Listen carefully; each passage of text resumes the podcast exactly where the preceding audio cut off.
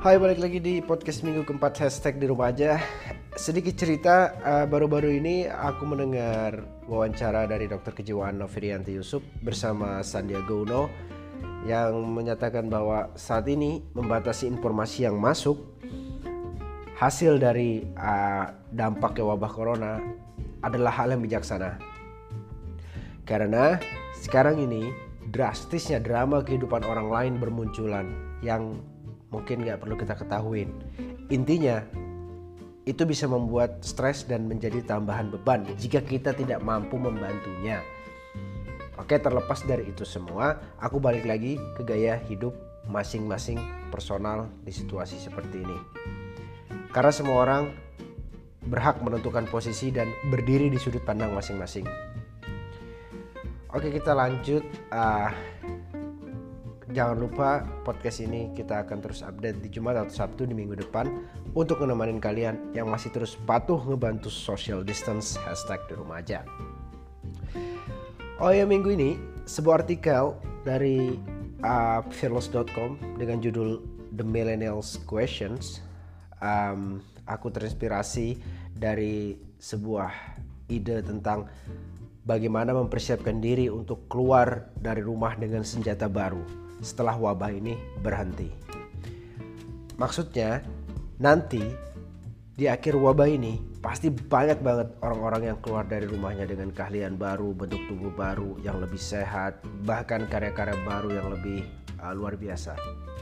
Jadi, di sini aku bakal bahas 5 momentum optimis untuk tetap stabil secara fisik dan mental sebagai persiapan keluar rumah nantinya. Di kata lain, lima momentum ini disebut juga optimist attitude dan dibangun oleh Simon Sinek. Simon Sinek mungkin kalian bisa uh, riset sendiri. Tapi untuk memulainya uh, dari yang pertama sebagai kata pembuka dia mengatakan bahwa sekali kamu dapat momentum kamu gak akan pernah bisa berhenti dan semuanya akan kelihatan jadi lebih mudah. Oke, kita akan lanjut ke nomor 2 setelah kita dengar break sebentar.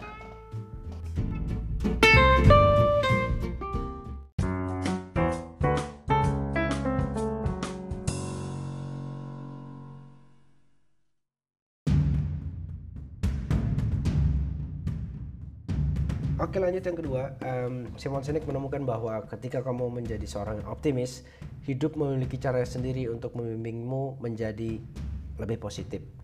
Maksudnya di sini uh, optimis itu adalah bukan sebuah mindset atau pikiran, tapi sebuah perilaku yang harus kamu punya dalam hidup. Hidup memang sudah sulit, tapi jika kamu malah punyanya pesimis atau negatif, itu akan jadi lebih sulit. Jadi, memilih menjadi optimis dan mencari sisi terang dalam segala situasi itu penting. Simon Sinek juga mengakui bahwa ya itu bukan sulit di awal sebagaimana berpikiran dari optimis menjadi op, dari optimis menjadi pesimis um, di hidup itu bukan sesuatu yang baru tapi itu penting untuk memperoleh uh, pencapaian ke level yang lebih tinggi. Oke lanjut yang ketiga Simon Sinek mengakui bahwa hidup itu indah bukan karena hal-hal yang kita lihat atau kita lakukan. Tapi hidup itu indah karena orang-orang yang kita temui. Maksudnya di sini adalah relationship. Jadi relationship adalah salah satu kunci untuk hidup menjadi bahagia dan bernilai. Kamu harus bisa um, membangkitkan, menjaga dan menumbuhkan relationship itu uh, dengan orang lain untuk hidupmu lebih berwarna.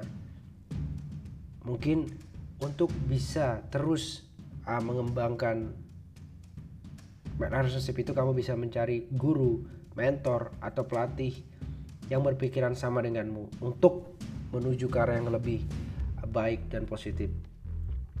Kita lanjut yang keempat. Uh, ini berkata tentang visi karena visi memang penting dalam hidup untuk keluar nantinya dari rumah. Kamu harus persiapkan uh, visimu Maksudnya di sini adalah visi itu kemampuan untuk berbicara tentang masa depan dengan kejelasan sebagaimana kamu berbicara tentang masa lalu.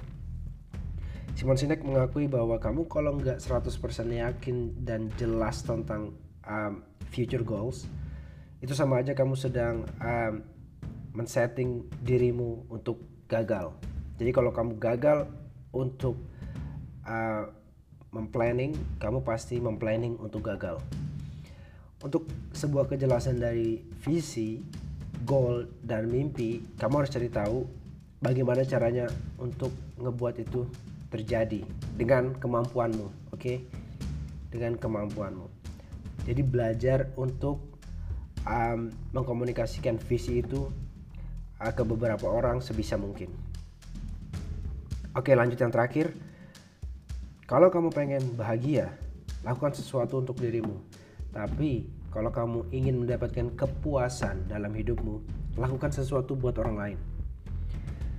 Tapi di sini juga Simon Sinek membatasi uh, idenya kalau kamu memang membutuhkan kombinasi dalam hidup. Tapi kamu nggak bisa menyerahkan seluruh energimu ke orang lain. Tapi kamu juga nggak bisa ngebuat hidupmu uh, semuanya untuk memilih salah satu dari kedua itu. Jadi temukan keseimbangan dengan menaruh uh, posisi dirimu yang pertama dan buat energi untuk dibagikan ke orang lain. Karena sebagai hasilnya ini akan ngebawa kamu ke relationship yang uh, positif dan kemampuan untuk menolong orang lebih banyak. Dan sebagai penutup, Simon Sinek mengatakan selalu ingat seberapa sulit keadaannya, seberapa susah hal hal-hal yang kamu bayangkan, pasti ada seseorang yang sedang mendoakanmu dari jauh. Dia juga nggak tahu kamu di mana.